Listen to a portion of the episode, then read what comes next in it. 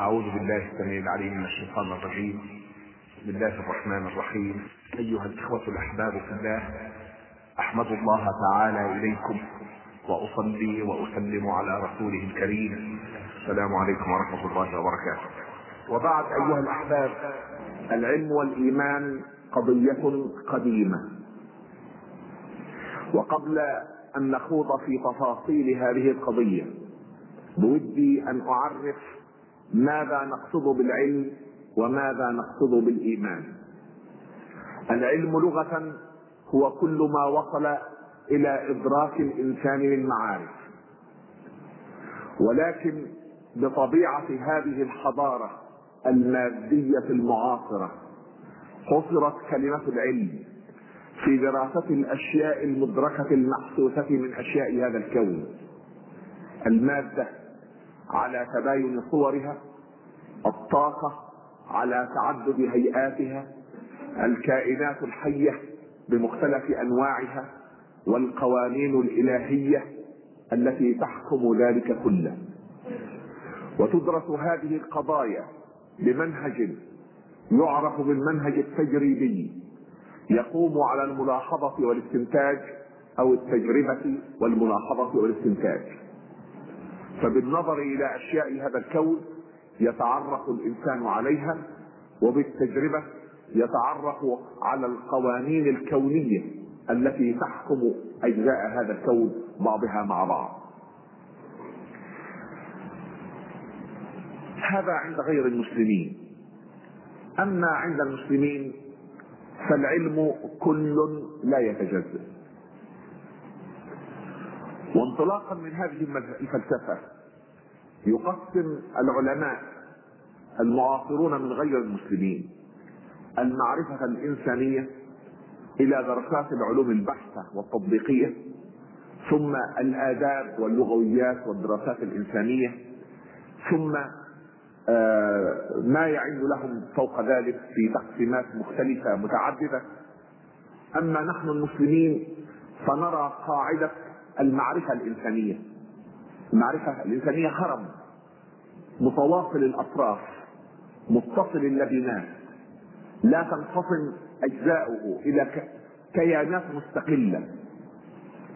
قاعدته العلم بأشياء هذا الكون أو ما يطلق عليه العلوم البحثة وتطبيقات ذلك أو العلوم الكونية وتطبيقات ذلك هي العلوم التطبيقية. ف النبات والحيوان وعلوم الأرض والفلك وغير ذلك من الدراسات المباشرة الارصاد كل هذا من العلومات من العلوم الكونية. ثم استخدام ذلك في القيام بواجب الخلافة على هذا الكوكب. تطبيقات ذلك كله في الطب في الهندسة في الزراعة في الطب البصري في الصيدلة هذه هي العلوم التطبيقية. العلوم الكونية التطبيقية. وهذه هي قاعدة المعرفة الإنسانية لأن الإنسان ذلك المخلوق المكرم الذي وكل إليه أمر القيام بواجب الاستخلاف في هذه الأرض وهبه الله سبحانه وتعالى من الملكات والحواس ما يمكنه على التعرف على أشياء هذا الكون واستخدام ذلك في عمارة الحياة على هذا الكوكب. وليس هذا تقليلا من شأن هذه المعارف ولكنها كما وصفها كثير من الموصفين هي النافذة التي يطل منها الإنسان فيرى عظمة الخالق مباشرة. ويأتي فوق الدراسات الكونية وتطبيقاتها فلسفة العلوم. والفلسفة عندنا المسلمين ليست سفسطة كلامية. ولكنها حب الحكمة. والعلم والمعرفة إذا نزعت عنهما الحكمة فقد أهم خصائصهما. فلا يجوز لعاقل أن ينظر في أرجاء هذا الكون فيرى فيه من صور الإبداع وصور الإعجاز وصور الكمال وصور الجمال ما لا يوصله إلى معرفة شيء من صفات خالقه العظيم. وهذا ما نعني به فلسفة العلوم.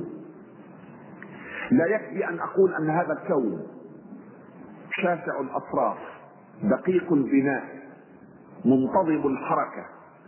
له من القوانين ما تضبط كل جزئية من أجزائه دقت أم كبرت. إن لم أستشف من ذلك شيئا من صفات الخالق العظيم. الذي أوجد هذا الكون بعلمه وحكمته وقدرته وتدبيره أصبح علمي علما ناقصا ويأتي فوق فلسفة العلوم الدراسات الإنسانية لأن الإنسان مخلوق مكرم.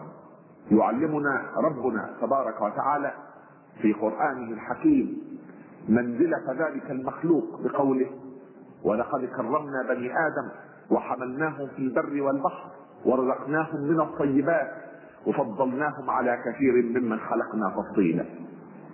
فالإنسان مخلوق مكرم وكل ما يتعلق بهذا المخلوق المكرم لا بد أن يكون مكرما.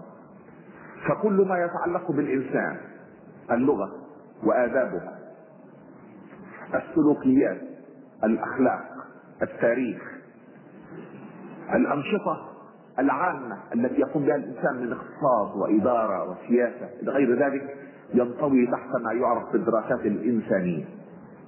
وهي لا تنفصل عما تحتها من معرفة بأشياء هذا الكون وما يمكن أن يستشف من حكمة من ذلك.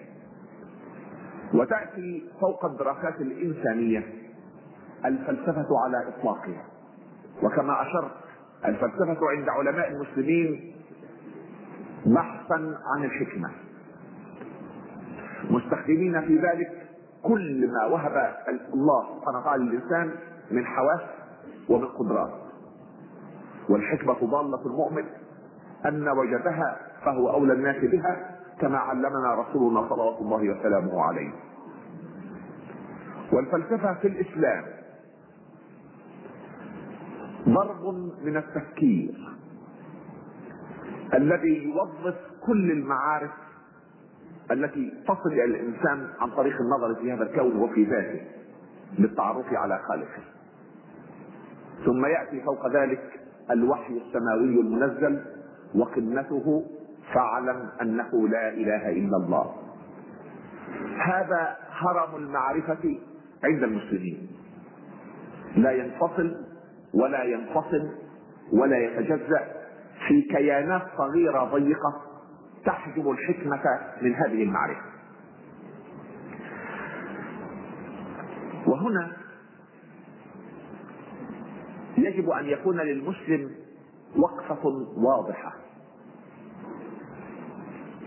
المعرفة عند المسلمين كانت دائما وسيلة لتحقيق الرسالة الأولى للمسلم في هذه الحياة عبدا لله يتقرب إليه بالطاعات ومستخلفا في الأرض يقوم بهذه الواجبات على الوجه الأكمل والأمثل.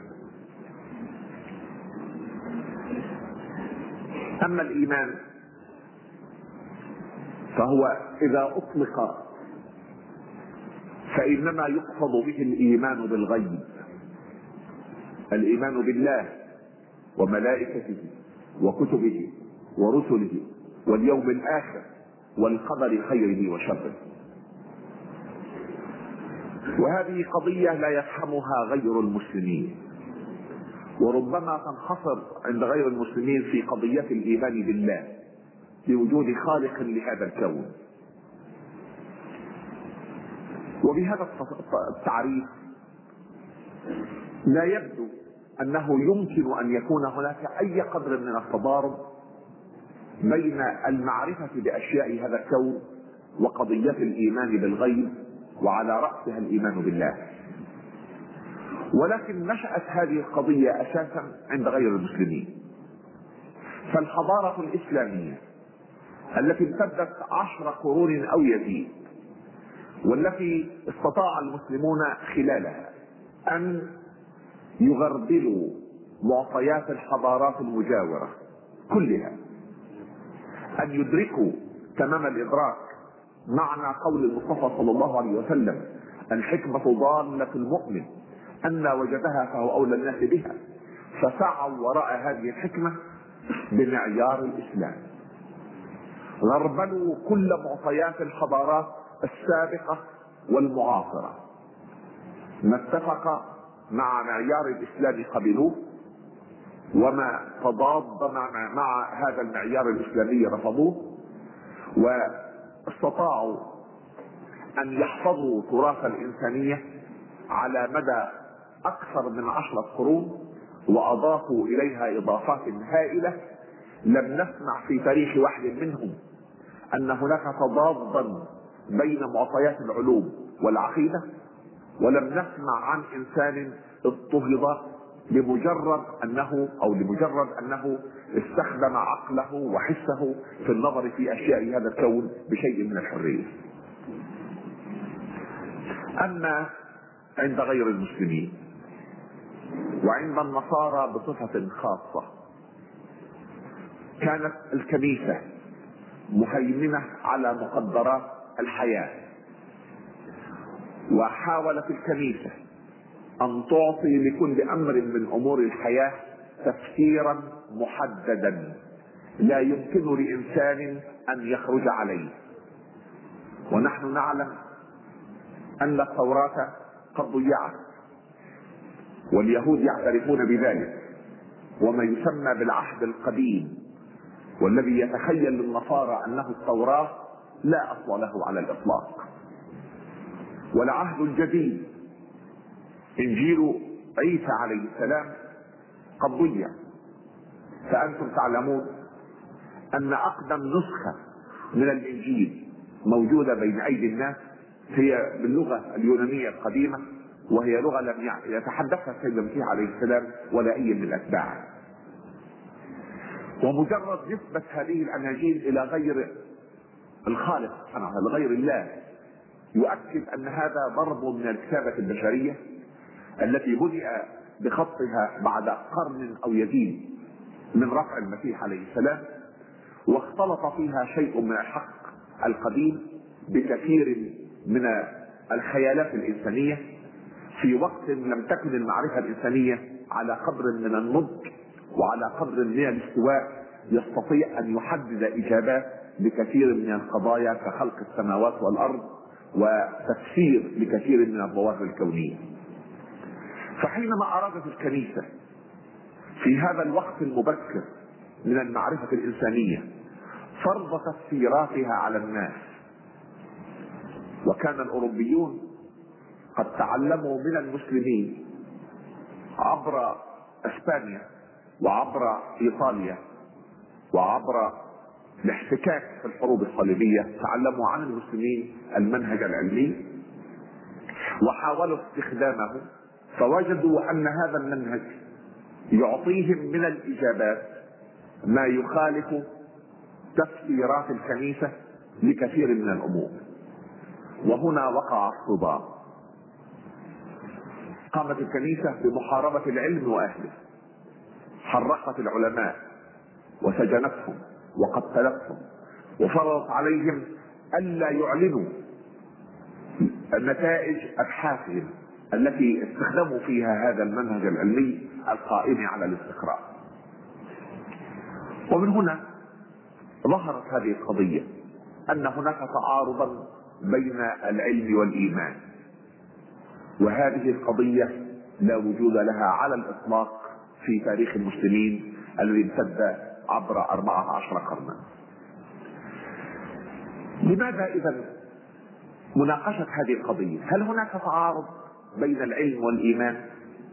هل يمكن أن يكون هناك تعارض حينما ينظر الإنسان في خلق الله أو يقرأ كلام الله؟ لا يمكن. لكن يأتي التعارض حينما يكون الكلام محرفا حينما تكون الرسالة السماوية قد بدلت وغيرت وحرفت وأضيف إليها من العمل البشري ما يخرجها عن إطارها الرباني. لأن العمل الإنساني بطبيعته يتسم بالنقص وعدم الكمال. أما إذا كان الكتاب بيانا من رب العالمين فلا يتخيل عاقل أنه يمكن أن يكون هناك تعارض بين خلق خلقه الله واستقراء لقوانين ذلك الخلق وبيان من الخالق الذي خلق والذي هو أدرى بخلقه ممن سواه. لا يمكن على الإطلاق. ولكن يأتي التعارض حينما تكون الرسالة السماوية قد حرفت وأدخل عليها من العمل البشري ما أخرجها عن إطارها الرباني. فالذي ينسحب على النصرانية المعاصرة أو على اليهودية المعاصرة أو على غير ذلك من الأديان لا يمكن على الإطلاق أن ينسحب على الإسلام. ونحن نعلم أن الإسلام العظيم كما يتمثل في رسالة خاتم الأنبياء والمرسلين عليه أفضل الصلاة وأزكى التسليم هو الرسالة السماوية الخاتمة التي تكاملت فيها بعثة ما يزيد عن 300 رسول و120 ألف نبي. الرسالة الخاتمة التي تعهد الله تعالى بحفظها فحفظت. إنا نحن نزلنا الذكر وإنا له لحافظون. ولكن لنترك هذه القضية مؤقتا وننظر هل يمكن للنظر المجرد في أشياء هذا الكون أن نشير إلى شيء يتناقض مع قضية الإيمان؟ هل يمكن؟ وأقول أيها الأحباب حينما انطلق العلم في أوروبا من عقال ورفقه الكنيسة انطلق بموقف معاد لقضية الإيمان بصفة عامة. والعلم التجريبي كما تعلمون له طبيعة تراكمية بمعنى أنه كلما توفر قدر هائل من الملاحظات كلما كان الاستنتاج أقرب إلى الحقيقة. فكان العلم في هذه المراحل في القرن الثامن عشر والتاسع عشر ومطلع القرن العشرين حقيقة يحبو في مراحله الأولى. لم تكن قد توفرت له من القراءات ومن البيانات ومن المشاهدات ما يجعله يصل إلى تصورات ناضجة. وكان العلماء قد خرجوا لتوهم من معركة في الحضارة الغربية المادية المعاصرة منطلقا معاديا لقضية الإيمان. ونحن نعلم أن العالم حينما يكتب في قضية ما يتأثر درى أو لم يدري بالخلفية التي ينطلق منها. فإذا كان مؤمنا كانت كتاباته ترى معاني الإيمان فيما ينظر إليه. وإذا كان كافرا فإن هذه الخلفية الملحدة تجعله يلوي أعناق الكلمات والاستنتاجات والجمل حتى يصل إلى تحقيق رؤيته الملحدة المنكرة الكافرة. وبالرغم من ذلك فقد وصل العلم في زماننا إلى مرحلة من النضج. تكاملت أعداد هائلة من القراءات والمشاهدات. فوصل العلم إلى قدر من النضج وأصبحت معطياته الآن تؤكد على كثير من الغيبيات التي نادى بها الإيمان. فمن القضايا القديمة قضية أزلية العالم. كان المنكرون يقولون هذا الكون أزلي. كان هكذا. وسيظل إلى ما لا نهاية. وإذا كان الأمر كذلك فما الداعي لافتراض الخلق وافتراض وجود خالق؟ فأتى العلم في مرحلة النضج الحالية ليؤكد على أن الكون الذي نحيا فيه له بداية يحاول العلماء تقديرها وكل ما له بداية فلا بد أن ستكون له في يوم من الأيام نهاية. الشمس التي نحيا في نعمة من بدئها ونورها تفقد من كتلتها في كل ثانية أربعة وستة من عشرة مليون طنا. ويرى العلماء في فتحة السماء نجوما تولد ونجوما تموت. ويحسب العلماء أن الكون الذي نحيا فيه يتبرد بطريقة مستمرة بانتقال الحرارة من الأجسام الملتهبة الحارة إلى الأجسام الباردة. ومن هنا يستنتج العلماء أن هذا الكون الذي نحيا فيه لا يمكن أن يكون كونا أزليا بل لابد أنه وقد كانت له في يوم من الأيام بداية وما له بداية فلا بد أن ستكون له في يوم من الأيام نهاية. وتؤكد هذه النهاية أننا نرى نجوما تموت ونجوما تولد وأننا نرى الشمس تفقد هذا الكم الهائل من كتلتها في كل ثانية. أربعة من عشرة مليون طنا.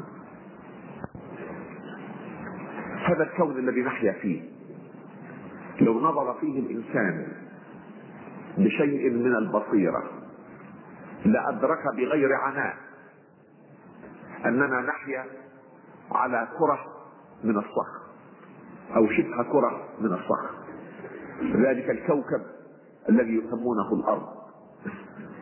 تزن ستة آلاف مليون مليون مليون طنا سابحة في الفضاء تدور حول محورها وحول الشمس.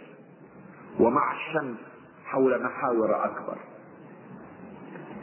محاطة بالمخاطر من كل اتجاه من فوقها ومن تحتها ومن عن يمينها وعن يسارها من مكوناتها ومن خارجها.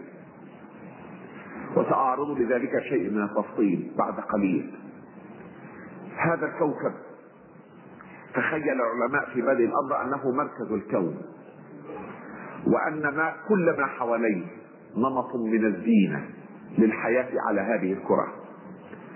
فإذا بهم يرون الشمس أكبر وأعلى حرارة وأشد ضياء فقالوا إن الشمس هي مركز الكون.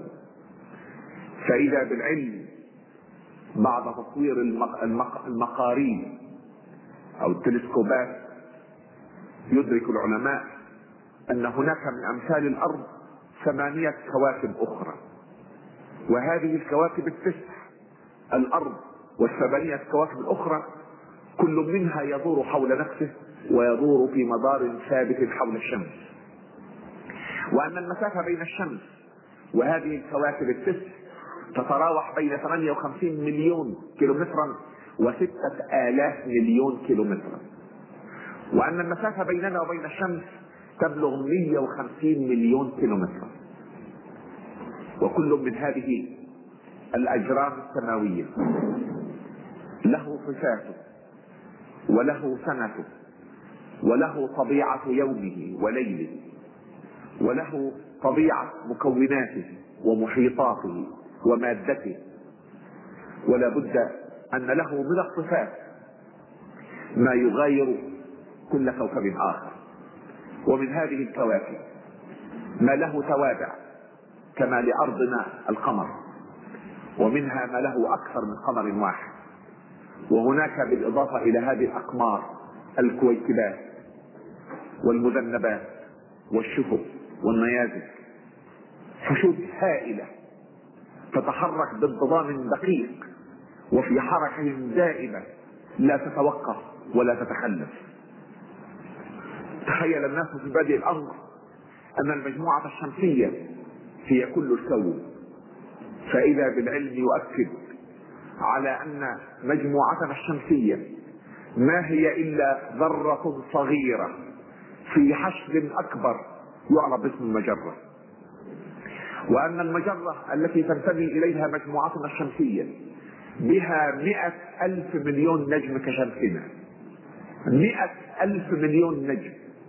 كل منها بالقياس له توابعه كما أن لشمسنا توابع. وحينما نخرج عن نطاق المجموعة الشمسية تتوقف المسافات الأرضية. لا يستطيع الإنسان أن يستخدم الكيلومتر والميل. فلجأ العلماء إلى وحدة قياسية تعرف باسم السنة الضوئية وهي المسافة التي يقطعها الضوء بسرعته المعروفة 300 ألف كيلومتر في الثانية. في سنة من سنينا. وهو رقم مهول يبلغ تسعة ونصف مليون مليون كيلومترا تقريبا. وأن أقرب النجوم إلينا خارج مجموعتنا الشمسية الدب القطبي يبعد عنا أربعة واثنين من عشرة سنة ضوئية. يعني أربعة واثنين من عشرة في تسعة ونصف مليون مليون كيلومترا. وأن من النجوم ما يصل ضوءه إلينا بعد بعد آلاف الملايين من السنين الضوئية.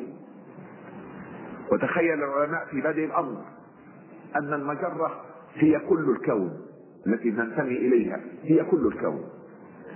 وإذا بالعلم يؤكد أن بالسماء من أمثال مجرتنا بعدد النجوم في مجرتنا مئة ألف مليون مجرة. بعضها أكبر من مجرتنا بكثير. وبعضها بحجم مجرتنا ذات المئة ألف مليون نجم وبعضها أصغر قليلا. في حركة دائبة ويؤكد العلماء أن الجزء المدرك من الكون المنظور يبلغ قطره 36 ألف مليون سنة ضوئية. كون بهذا التعقيد بهذا الانضباط بهذه الدقة في الحركة. حركات لا يستطيع العقل البشري أن يتصورها لأن كل جرم سماوي له حركة حول مداره حول مركزه وله حركة حول مركز مركز أكبر يدور حوله وهكذا. تزداد الحركات بازدياد توسع الكون. هذا الكون الأعجم. الغير عاقل دقيق البناء دقيق الحركة المنتظم في كل أمر من أموره. هل يمكن لذي عقل أن يتخيل أن هذا الكون قد أوجد نفسه بنفسه؟ هل يمكن لعاقل أن يتخيل أن هذا الكون يمكن أن يكون قد وجد بمحض الصدفة؟ إن الناظر في هذا الكون يدرك تمام الإدراك أن كونا هذا شأنه بهذا الاتساع بهذه الدقة بهذا الانضباط لا بد أن يكون له موجد عظيم. وهذا الموجد العظيم له من العلم وله من الحكمة وله من القدرة وله من التدبير ما مكنه من إبداع هذا الكون بهذه الصورة المذهلة. ومن هنا أيها الأحباب نرى تأكيد القرآن الكريم على المسلمين خاصة وعلى غير المسلمين عامة على النظر في أرجاء هذا الكون بسم الله الرحمن الرحيم. إن في خلق السماوات والأرض واختلاف الليل والنهار لآيات لأولي الألباب الذين يذكرون الله قياما وقعودا وعلى جنوبهم ويتفكرون في خلق السماوات والأرض. ربنا ما خلقت هذا باطلا سبحانك فقنا عذاب النار. قل سيروا في الأرض فانظروا كيف بدا الخلق. لخلق السماوات والأرض أكبر من خلق الناس ولكن أكثر الناس لا يعلمون. إلحاح شديد من رب العالمين على النظر في هذا الكون تاكيدا على أن كل نظرة ببصيره في هذا الكون لا بد أن ترتد إلى الإنسان بإيمان عميق بان هذا الكون لا بد له من موجد عظيم وأن هذا الموجد العظيم له من العلم والحكمة والقدرة والتدبير ما مكنه من إبداع ذلك الكون. ثم إذا نظرنا في هذا الكون وجدنا كما أشرت أنه لا يمكن أن يكون أزليا بل لا بد له في الأصل بداية يقدرها العلماء بعشرة آلاف مليون سنة مضت. هذه البداية تقوم عليها شواهد كثيرة. قد لا يتسع المجال لعرضها. ويتراءى في جنبات هذا الكون ما يؤكد على أنه لا بد أن ستكون له في يوم من الأيام نهاية. ومن أبرز هذه الشواهد موت النجوم وميلاد نجوم جديدة وانتقال الحرارة من الأجسام ذات الحرارة العالية مثل النجوم إلى الأجسام ذات الحرارة الباردة. وإثبات العلماء أن الكون يتبرد منذ لحظة تكونه إلى الآن. هذا الكون القديم عشرة آلاف مليون سنة. الدقيق البناء المحكم الحركة الشاسع الاتساع لابد أن خالقه مغاير له تماما. لا يمكن لرب العالمين أن يكون كشيء من خلقه. فهو تعالى لا يحده الزمان ولا يحده المكان لأنه هو خالق المكان ومبدع الزمان. كان قبل أن يكون المكان وسيكون بعد أن يزول المكان وكان قبل بدء الزمان وسيكون بعد انتهاء الزمان. فليس كمثله شيء. كل ما خطر ببالك فالله مغاير بذلك كما علمنا رسولنا صلوات الله وسلامه عليه. هذا الكون الذي نحيا فيه بهذه العجالة التي أشرت إليها دائم الاتساع بمعنى أن المجرات تتباعد عن بعضها بطريقة مستمرة وبسرعات هائلة. قد تصل في بعض الأحيان إلى أكثر من 240 ألف كيلومتر في الثانية. وحينما تتسع المسافات بين هذه المجرات لابد أن تتخلق المادة لتملأ هذه المسافات. وإلا انهار عقد هذا الكون. من أين تأتي هذه المادة لتملأ هذه المسافات؟ وهي قضية تحير العلم والعلماء وتؤكد على ضرورة الخلق. بل على حدوث الخلق تحت ناظري العلماء في هذه الأيام. هذا الكون محتاج في كل لحظة من لحظات وجوده إلى رحمة الخالق العظيم ورعايته. ويكفي لنا أن نشير إلى موقفنا نحن على هذه الأرض. ذكرت منذ قليل أن هذا الكوكب شبه الكرة محاط بالمخاطر من كل اتجاه. فالتفجيرات النووية في صفحة الفضاء الكوني أكثر من أي تفجيرات نووية على سطح الأرض بملايين المرات. ولو دخل إلى نطاق الأرض شيء من ذلك لهلك الحرث والنسل لكن من رحمة الله أنه جعل للأرض غلافا هوائيا. وهذا الغلاف الهوائي لا يكاد يدرك بعد ألف كيلومتر وإن استمر بعد ذلك. وهذا الغلاف الهوائي يعمل كحماية هائلة للأرض من التفاعلات النووية الخارجة في الفضاء الكوني. فتحدث هذه التفاعلات النووية نوعا من التأين في الطبقات الخارجة للغلاف الهوائي. فتعمل كمرآة تصد عن الأرض هذه الجسيمات الكونية التي تنطلق بسرعات هائلة أكثر بكثير من أي تفجير نووي استطاع الإنسان أن يصل إليه.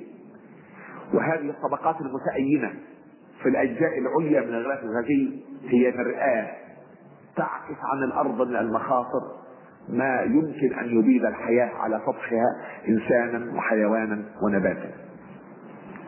يقدر العلماء أن هذه الطبقة المتأينة وهي على هيئة حزامين هلالي الشكل يزداد سمكهما عند خط الاستواء ويرقان كثيرا عند القطبين وحينما يرقان تتراءى وهج هذه التفاعلات النووية في ظاهرة صارت بالوهج القطبي. ينير ظلمة الليل الحالك ويبدو أن هذا كان يتم في الماضي قبل تكون هذه الطبقة المتأينة. ولذلك نقرأ القرآن الكريم قول الحق تبارك وتعالى وجعلنا الليل والنهار آيتين. فمحونا آية الليل وجعلنا آية النهار مبصرة لتبتغوا فضلا من ربكم ولتعلموا عدد السنين والحساب. كان الليل في الماضي متوهجا مضيئا إضاءة أشد من إضاءة النهار. ويبقى فضله من ذلك هذا الوهج القطبي ليشير إلى ذلك الخطر المحدق للأرض من كل اتجاه والذي لو حدثت ثغرة في هذه الطبقة المتأينة لفترة لحظات قليلة لكانت كمية الأشعة الكونية داخل الأرض أكبر مما يحتاج إليه لإبادة الحياة على سطحها إنسانا وحيوانا ونباتا. هذا الغلاف الغازي به نسبة ضئيلة من بخار الماء تصد عنا الأشعة فوق البنفسجين وهي من الأخطار الحارقة التي تصل إلينا من الفضاء الكوني من الشمس. ولولا هذه النسبة الضئيلة من بخار الماء لكانت كمية الأشعة فوق البنفسجية كافية لإحراق كل حي على سطح الأرض.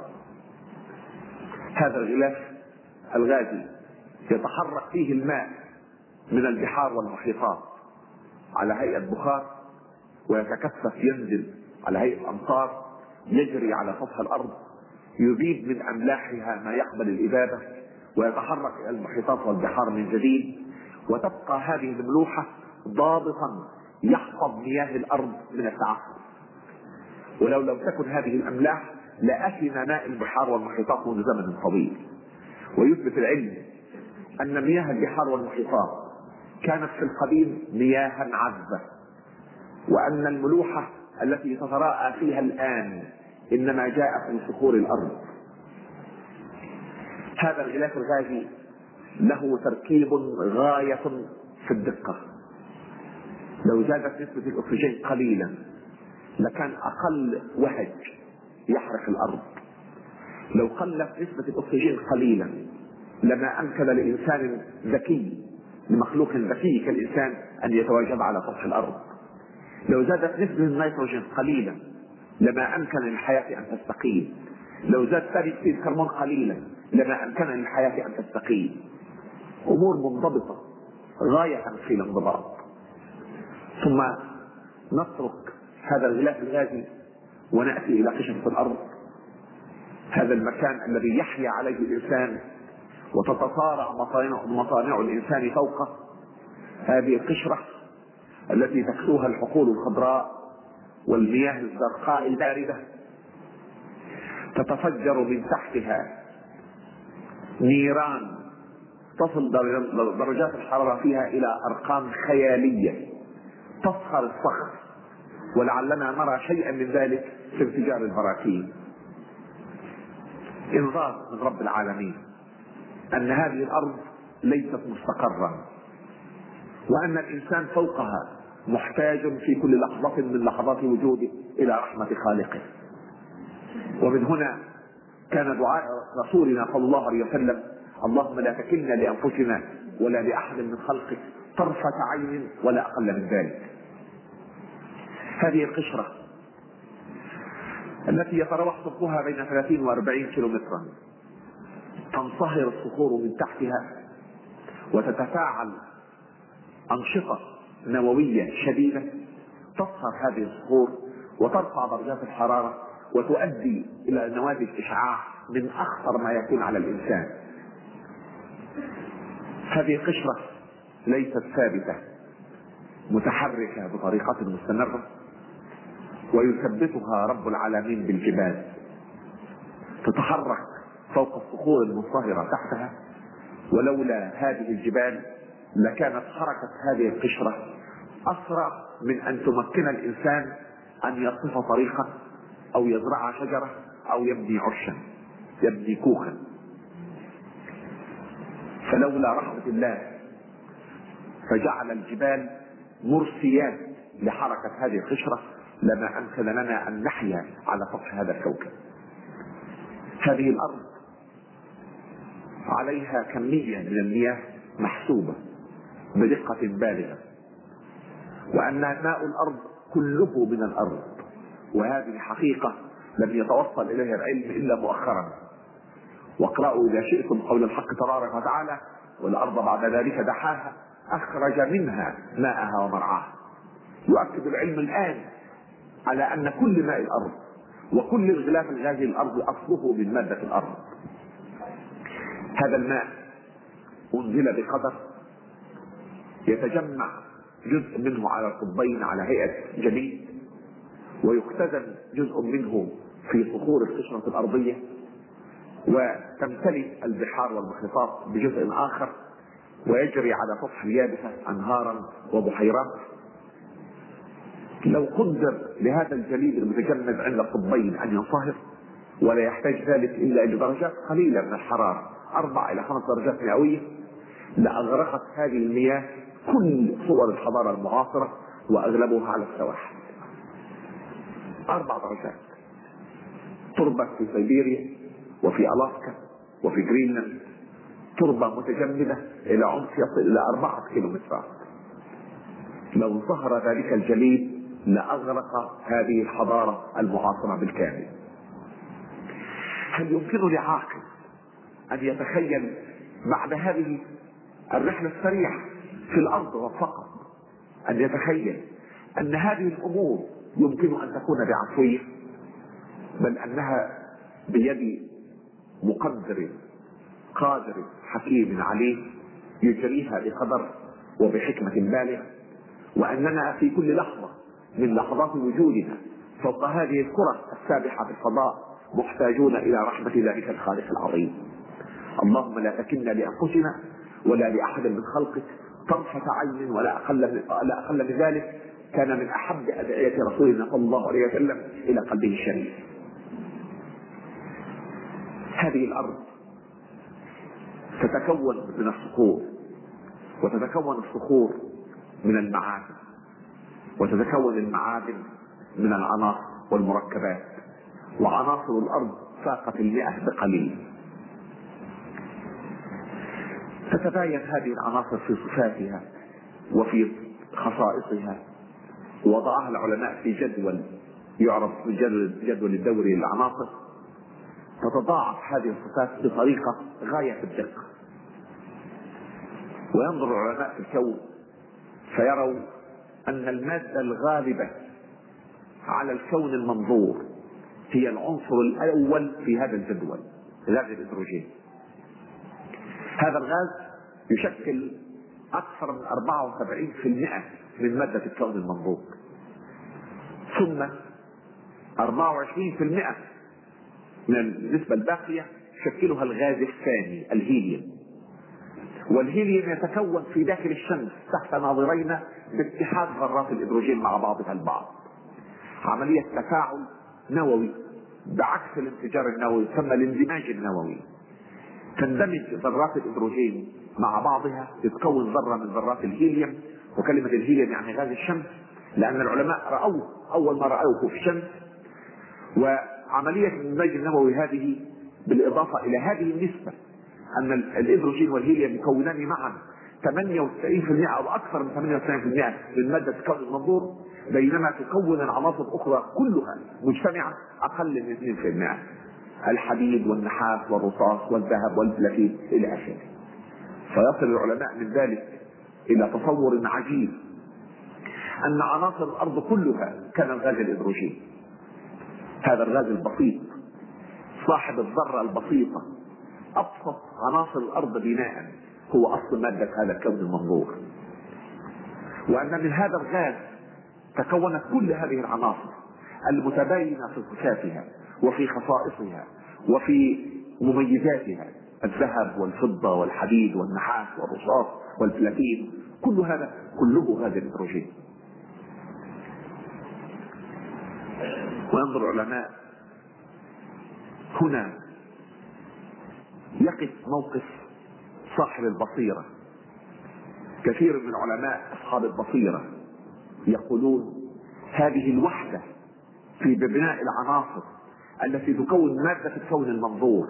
إن دلت على شيء فإنما تدل على وحدة الخالق العظيم. ثم يرى العلماء أن هذه العناصر تبنى من الجزيئات وتبنى الجزيئات من الذرات. وأن الذرة عبارة عن كتلة في الوسط. تعرف باسم النواة عليها شحنة موجبة. وجسيمات ضئيلة للغاية تدور في مدارات حولها. كل منها يدور في مدار حول نفسه كما تدور الكواكب ويدور في مدار حول النواة كما تدور الكواكب حول الشمس. وهذه الذرات قد لا ترى إلا بأكبر المجاهر تقاس أبعادها بالأجزاء واحد على ألف مليون من المليمتر. من يمكن أن يتخيل أن المادة في بنائها في أدق لبناتها وهي الذرة وفي أكبر وحداتها وهي المجرة تبنى على نفس النظام إلا إذا كان لها بان عظيم ذو علم وحكمة وقدرة. لا يمكن.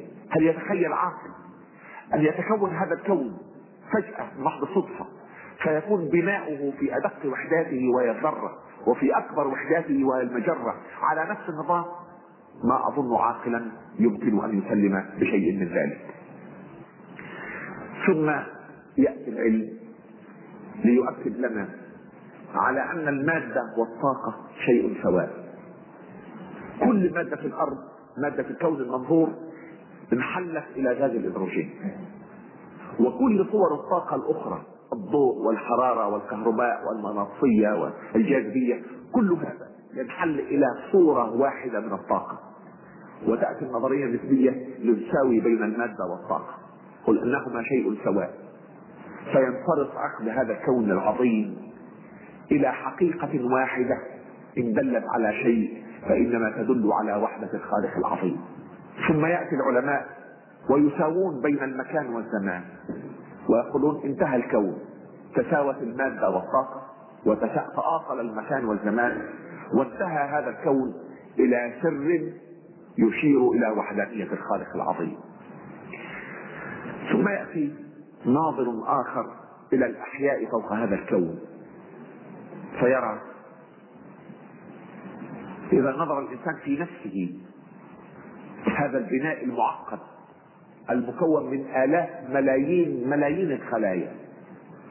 بدأ بخليتين ضئيلتين لا يكادان يريان بأكبر النجاح. هاتان الخليتان تنقسمان انقساما عجيبا يؤدي في النهاية إلى هذا البناء العظيم المكون من مئات الآلاف لملايين الخلايا وبناء الخلية واحد ويشبه بناء الذرة نواة في الوسط تتحكم في الخلية وجسيمات سائلة تدور حولها وطبيعة كهربية مميزة. بناء لبنة تبنى منها أجساد الكائنات الحية كلها. وإن دلت على شيء أيضا فإنما تدل على وحدة الباري سبحانه وتعالى.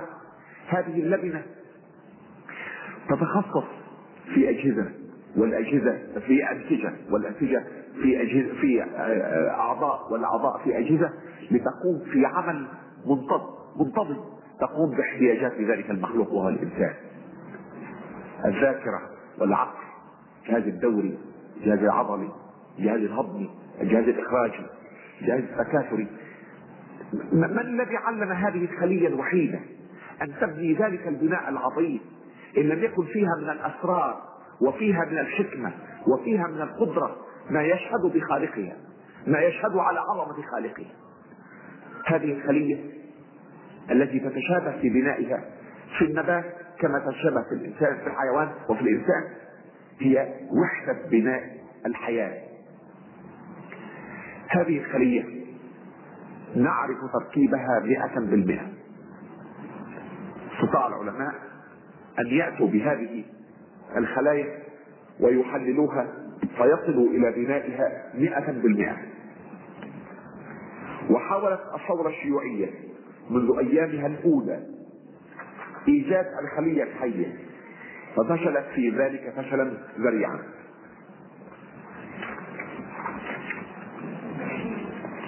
لم يستطيعوا أن يوجدوا أي نمط من الحياة على الإطلاق. ما أستطاعوا أن يصلوا إليه تخليق الجينات. والجين بطبيعته ليس مادة حية ولكنها مادة ميتة. آه تنشط إذا وضعت في داخل الخلية الحية. ف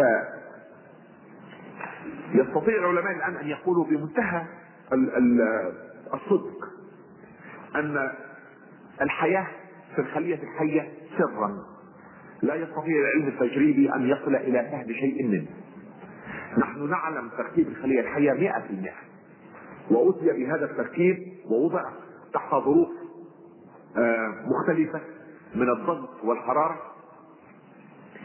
في محاولة لإيجاد الحياة أي نمط من الحياة أي صورة من الحياة مهما كانت ضئيلة ففشلت هذه التجارب على إطلاقها بالكامل. وإن دل ذلك على شيء فإنما يدل على يدل على أن الحياة سر لا تستطيع هذه الآلة الواهية التي يسمونها العقل البشري أن يصل إلى شيء من ذلك.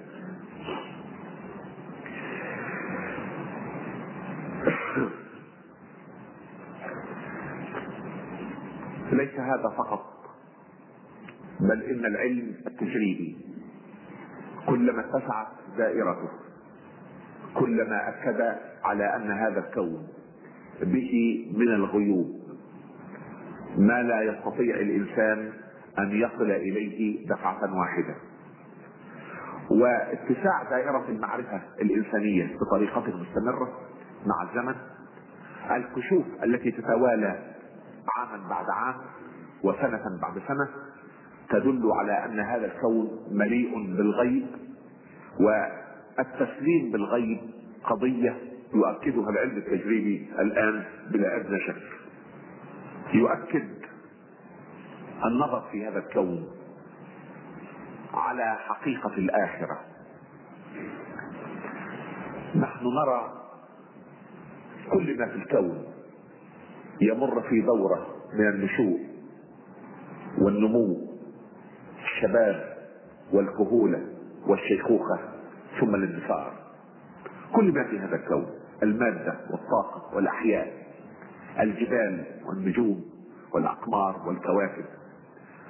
نعلم أن كل ما في هذا الكون له دورة يدور فيها وينتهي آه، بالفناء.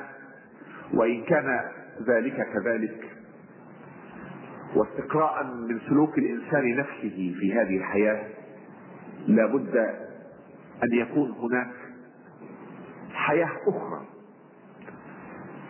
لأن كثيرا من القضايا لا تتم في هذه الحياة. كثير من المظالم لا يختص لها. كثير من السلوكيات الخاطئة لا يختص منها في هذه الحياة. وإذا أدرك الإنسان أن هذا الكون الدقيق البناء المحكم الحركة المنتظم آه، في كل جزئية من جزئياته لابد أن له خالقا عظيما ومن صفات هذا الخالق الذي خلق هذا الكون بالحق من صفاته أنه عادل وليس من العدل أن يسلب في هذه الحياة ممن أجرموا في حقوق أنفسهم وفي حقوق الآخرين أناس كثيرون ثم لا يحاسبون على ذلك. فالنظر في هذا الكون يؤكد على حقيقة الاخره بل على حتميتها ويؤكد على إمكانية الحساب.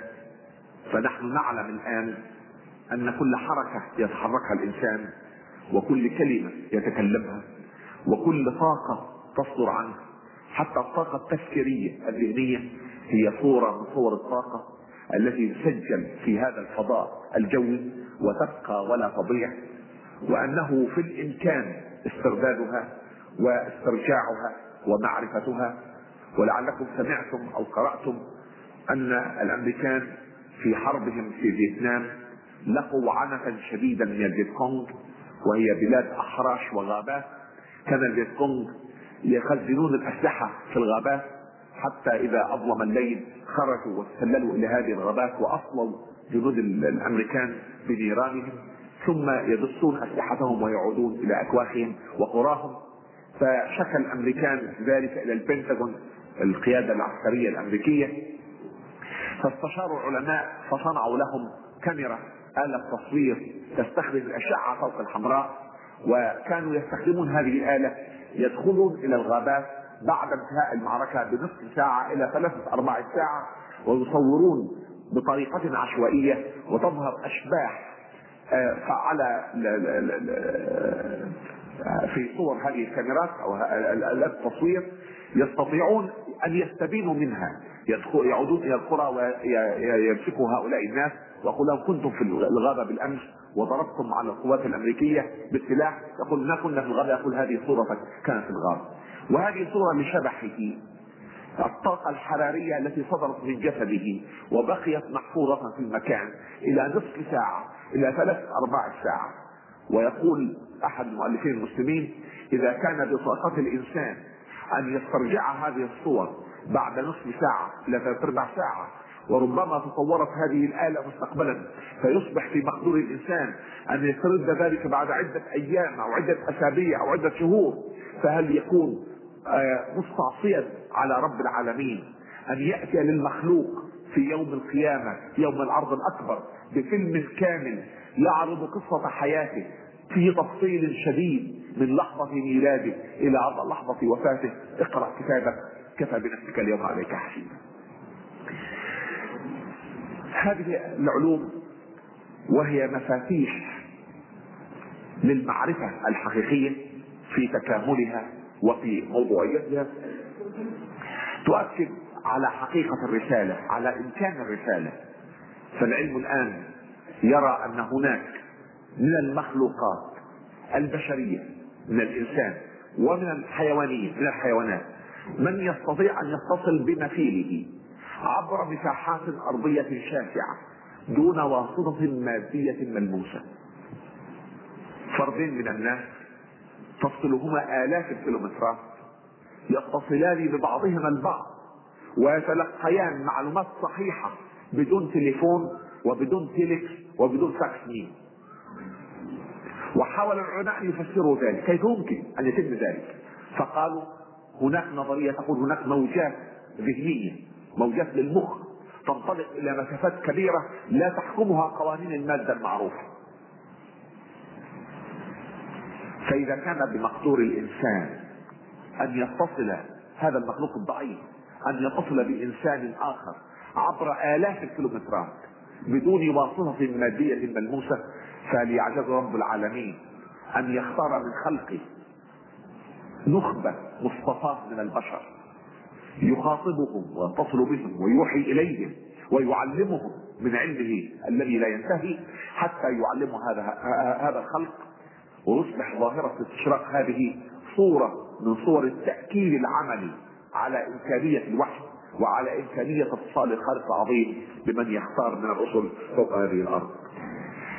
هذه العجالة أيها الأحباب تؤكد بما لا يرقى إليه شك أن العلم في نضجه وسيلة هائلة في التعرف على الخالق العظيم لأنه ينظر في الخلق ينظر في إبداع صنعة ذلك الخالق العظيم. فإذا دخل الإنسان مضمار العلم متسلحا بالأمانات العلمية متسلحا بأخلاق العلماء قاصدا الحقيقة المجردة غير متأثر بخلفية إلحادية معينة فإن هذه هي النافذة التي ينظر منها الإنسان مباشرة. فيتعرف على خالقه العظيم من خلال التعرف على بديع الصنع لا أريد أن أطيل عليكم أكثر من ذلك ولكنني أؤكد أن العلم في مرحلة النضج هذه فاتحة لقبول الناس للإسلام. وأذكر أن أحد العلماء المسلمين في هذا العصر أستاذ محمد فريد وجدي عليه رحمة الله وكان من كبار الفلاسفة المسلمين كتب كتابا رائعا عنوانه المستقبل لهذا الدين. يقول فيه معي المخطط ولكن دعوني أرتجل. فأقول فيه كلمتين يقول فيه يتخيل كثير من الناس أن السير في المنهج العلمي يهدم الأديان وإن ذلك لا يهدم إلا الأديان الباطلة. لأن العلم سيرفض كل دين موروث ويرفض كل دين لا تقوم عليه الحجة ولا يدعمه البرهان لأن هذا هو منهج العلم التجريبي لا يقبل الظن ولا يقبل القضايا التي لا تدعمها الحجة ولا يقوم عليها البرهان. وهذا منهج إسلامي أيضا. يقول فإذا اتجه العلماء هذا الاتجاه الموضوعي في النظر إلى اشياء هذا الكون وتركوا الأديان جانبا ونظروا إلى الكون الموضوعية فإنهم يكونوا يصلون إلى الإسلام إلى حقيقة الإسلام من حيث يظنون أنهم يهدمونه مع ما يهدمون من غيره من الأديان. الكون إبداع الله وخلق الله والنظر في هذا الكون بطريقة موضوعية مجرده إحدى الوسائل الكبرى لتعرف الإنسان على خالقه. ولذلك أذكر أن أينشتاين ذلك العالم اليهودي الذي بدأ يهوديا ثم ألحد ثم عاد إلى شيء من الايمان الفطري بعد أن نظر في هذا الكون وطبق قوانين الرياضة على النظر في هذا الكون. له كتاب عنوانه من أيام الأخيرة يقول فيه إن أعظم خاطرة يمكن أن تعيش بها النفس البشرية لهي تلك المعاني الرائعة التي تنفعل في ذات الإنسان حينما يقف متاملا في هذا الكون. إن الانسان يدرك بحسه المحدود وقدراته المحدودة أنه أمام ظلام دامس ولكنه يستطيع أن يستشف من وراء هذا الظلام جمالا ما بعده جمال وكمالا ما بعده كمال واعجازا ما بعده إعجاز. ويقول إن هذا الموقف عندي هو موقف التعبد عند الخلائق ويزيد إن انسانا يحيا في هذه الدنيا دون أن يقف هذا الموقف ولو مرة هو حي ميت. من هنا أيها الأحباب كان إلحاح القرآن الكريم على المسلمين خاصة وعلى غير المسلمين عامة على أن يستخدموا عقولهم وحواسهم وأبصارهم وأسماعهم في النظر في هذا الكون. وذكرنا ربنا أن هذه الحواس ليست للإهمال بل أننا مسؤولون عنها. إن السمع والبصر والفؤاد كل أولئك كان عنه مسؤولا. ويؤكد القرآن ذلك في آيات كثيرة كما ذكرت ومن أعظمها واجلاها هذه الآية التي قرأها الأخ القارئ في بداية هذه المحاضرة إن في خلق السماوات والأرض واختلاف الليل والنهار لآيات لأولي الألباب الذين يذكرون الله قياما وقعودا وعلى جنوبهم ويتفكرون في خلق السماوات والأرض. ربنا ما خلقت هذا باطلا سبحانك فقنا عذاب النار.